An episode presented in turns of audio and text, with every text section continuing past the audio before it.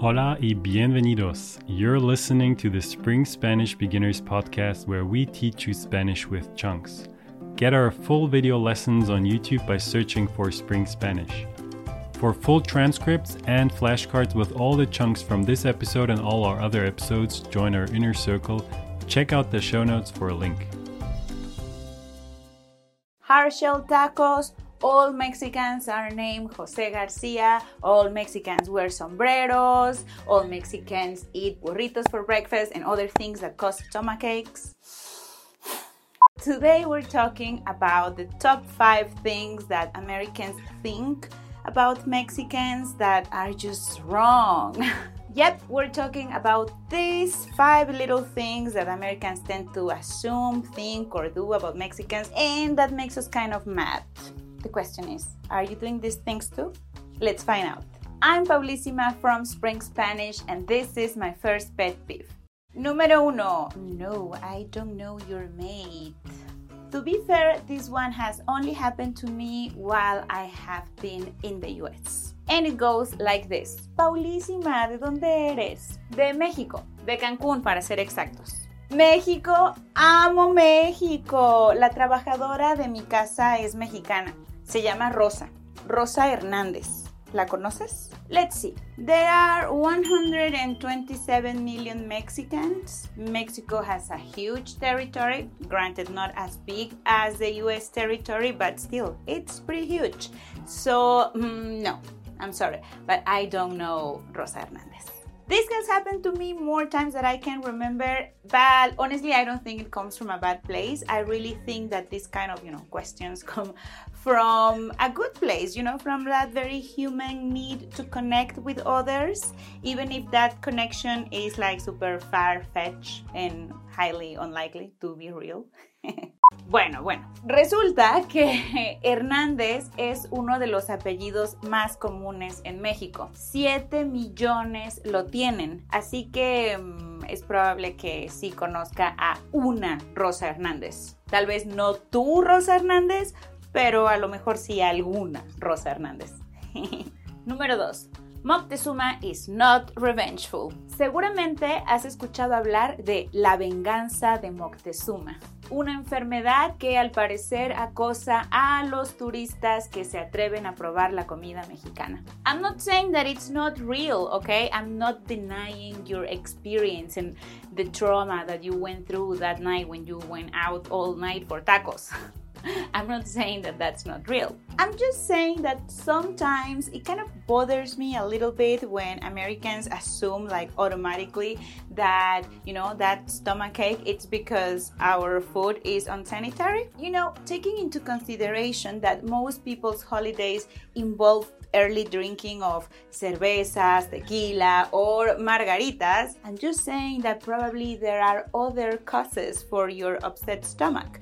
Perhaps it's not that our food is unsanitary, perhaps you didn't wash your hands. Just to be safe, mi gente, do follow this advice. This is the advice that I grew up with.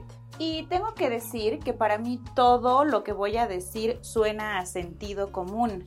But then I realized that not everybody grew up like me, you know, like in Cancun, in a time when there were actual cholera outbreaks. Yeah, so, consejo número uno no coman frutas o verduras frescas en la calle. Y esto puede ser muy difícil porque todo el mundo sabe que la fruta y la verdura de México es la mejor del mundo. So instead, buy it and peel it yourself and eat it at home. Consejo número 2. Pide tus bebidas sin hielo. No confíes en el hielo. Unless you're in a proper establishment, hold it on the ice. Consejo número 3.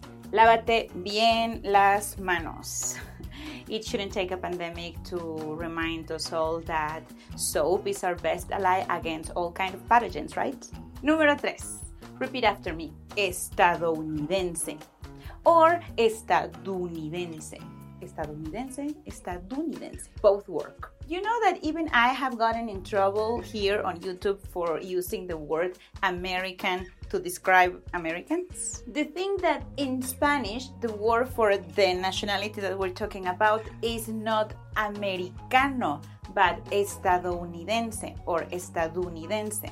And the reason why it's because for me and millions and millions and millions of other Latin American people, well, this is America.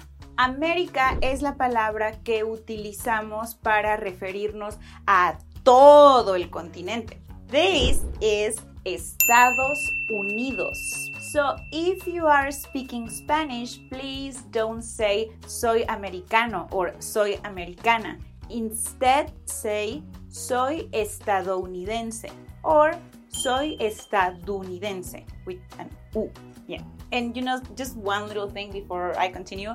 I have noticed that when prompted, if you ask an American about their place of origin, they tend to reply with the city of you know the city where they're from. You ask anyone in the whole world where they're from and you get australia kenya france bad. You ask an american and it goes like this. De dónde eres? De colorado? Or like de sacramento or like de san antonio like Am I supposed to know all of these places? Please don't get mad at me for pointing these things out. You know, it's all in good spirits actually do the opposite of getting mad and like this video and share it everywhere. Número 4. People are not props. Please, when in Mexico, don't take pictures using people as props to then share them on your social media. That's so cringe-worthy that I can't even. Seriously, I can't even. No matter how colorful their outfit is, no matter how cute the little chubby little kid is, it doesn't matter. People are not props. Ask yourself, will that person take a picture with you and then go and share it in their social media saying stuff like, look at this cute American I met today? They wouldn't do that, right? Then why would you? I get it, I get it. You're in another country, you're enjoying how beautiful and amazing Mexico is, and you want to make friends with the locals. All of that is fantastic. And you can take pictures with people, but do ask them. Disculpe, ¿me puedo tomar una foto con usted? Or, disculpe, ¿le puedo tomar una foto? But be mindful of your intentions. Why do you want this photo? Just as a memento of your amazing time in Mexico? Is it for your eyes only? Then go ahead, do it. Fantastic. Do you want to share it, you know, just to tell the world how exotic you find Mexicans or how unique that little child is, or, you know, to show the world how generous you are by interacting with the less privileged? Yeah, that's uncool. Don't do it. Don't do it. Número 5. Yes, I look Mexican. Pero pareces asiática. ¿Eres mexicana de verdad? I have heard these phrases so many times in my life. And to be honest, I don't blame you. I blame the media.